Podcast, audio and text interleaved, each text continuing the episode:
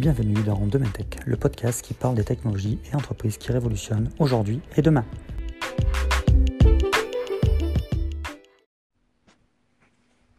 Bonjour à toutes et à tous. Alors bienvenue dans ce nouvel épisode. Aujourd'hui, comme vous avez vu dans le titre, on va parler de cloud computing.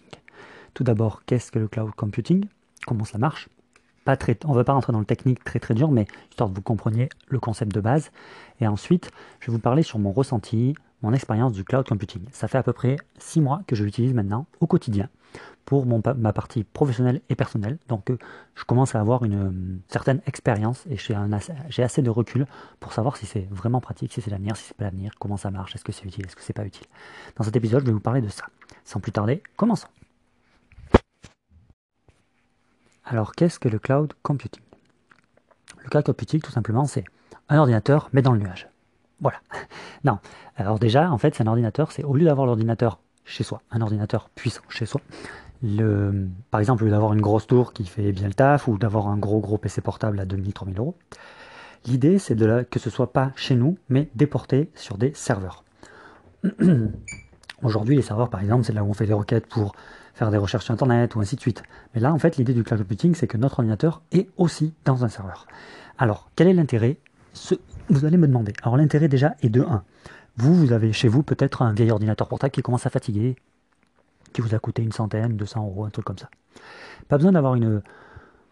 Juste un, portable comme ça suffit. Un téléphone comme ça suffit. Euh, peut-être même dans les prochaines années, les prochains mois, on va dire, des genre des Chromecast suffiront rien que pour pouvoir streamer un PC. Parce que voilà, le terme exact, c'est streamer un PC.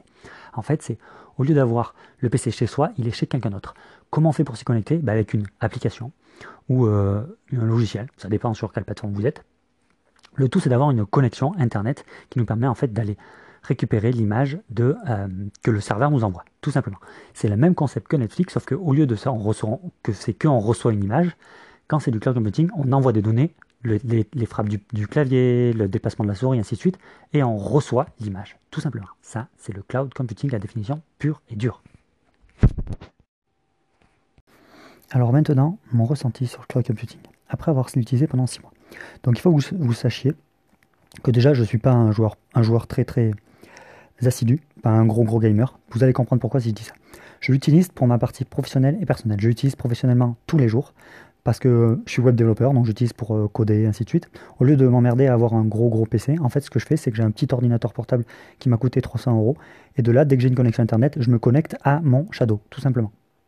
Oui, parce que l'entreprise de cloud computing que j'utilise c'est Shadow PC, l'entreprise française.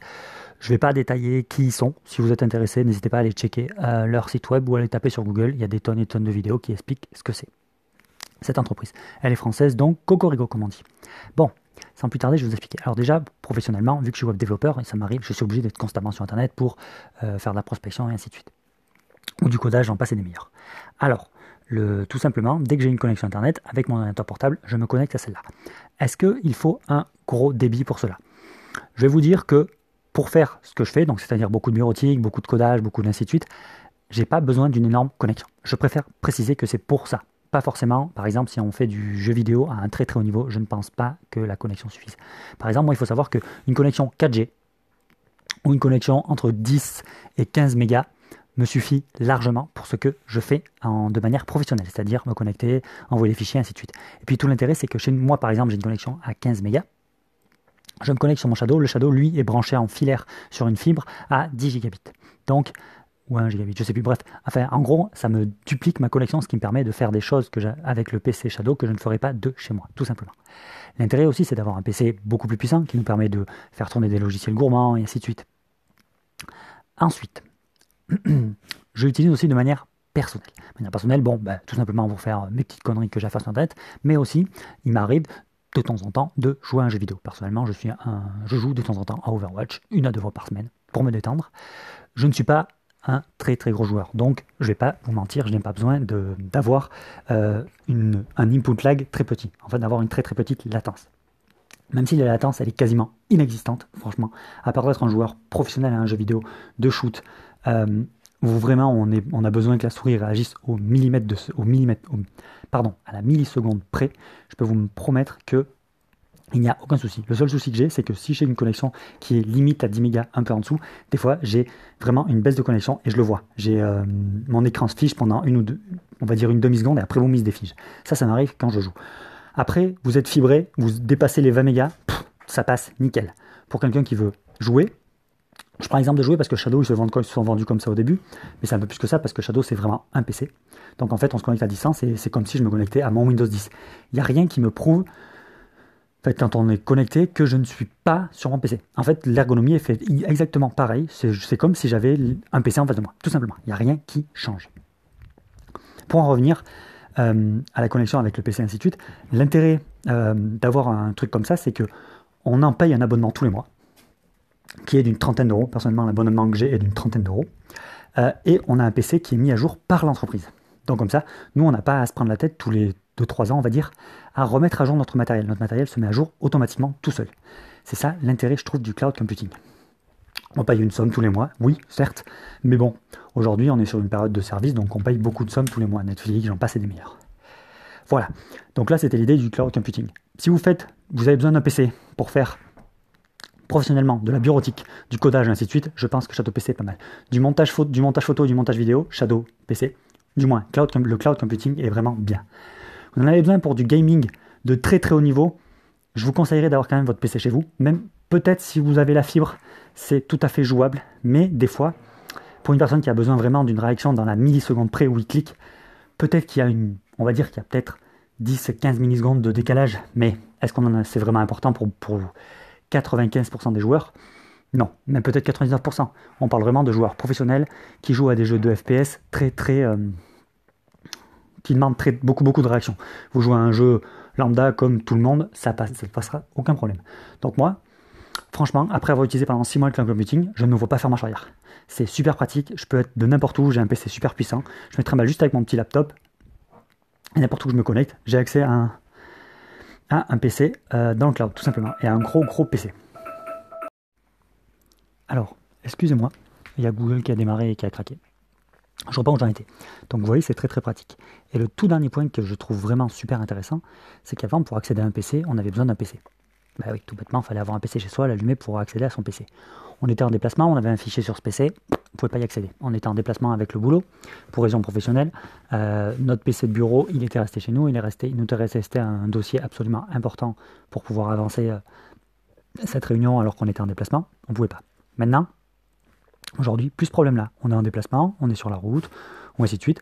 On prend son smartphone, iOS, Android, on prend euh, son PC. Après, euh, comme je disais, bientôt, les, téléconnectés pourront le faire aussi, c'est sûr et certain. J'ai lu un, j'ai écouté une interview il n'y a pas longtemps de Shadow PC qui disait qu'ils étaient déjà en train de faire la bêta de Apple TV.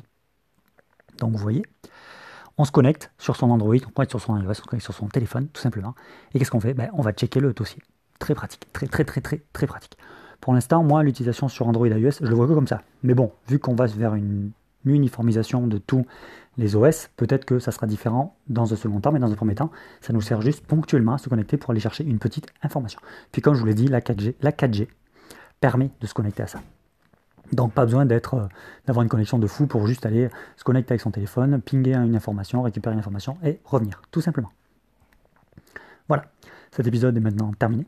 J'espère qu'il vous a plu, qu'il vous aura un peu plus appris ce qu'était euh, le cloud computing, tout simplement, qui vous aura peut-être motivé à essayer.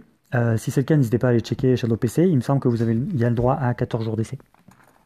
Il me semble, je ne sais plus. Je crois qu'ils ont enlevé l'offre. Je sais plus du tout. Bref, n'hésitez pas à les checker. De toute façon, ce n'est pas les seuls sur le marché. Il y a des concurrents, donc n'hésitez pas aussi à aller checker. Juste histoire de voir si ça peut vous intéresser. N'hésitez pas aussi à aller visiter quelques vidéos de personnes qui vous montrent réellement comment ça fonctionne parce que sur un podcast, je ne peux pas vous montrer, c'est pas visuel du tout, désolé. J'espère en tout cas que vous en savez plus sur le cloud computing, que ça vous aura motivé à tester. Si c'est le cas, n'hésitez pas bien évidemment à me suivre sur les différents réseaux sociaux, sur le réseau social, tout simplement, sur Twitter. Tout simplement, mon euh, nom sur Twitter, c'est ma2x. Je recommence, maxx underscore vi, tout simplement.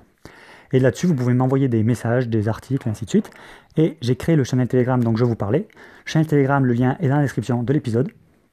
Sur channel Telegram, tout simplement, je partage des informations, des ressentis, des articles ou autres qui me trouvent, un, qui, que je trouve importants par rapport à la tech, tout simplement. Et si vous trouvez des articles importants, n'hésitez pas à me les envoyer en DM sur Twitter et à me dire que c'est pour le channel, le channel Telegram et je les mettrai dans le channel Telegram tout simplement.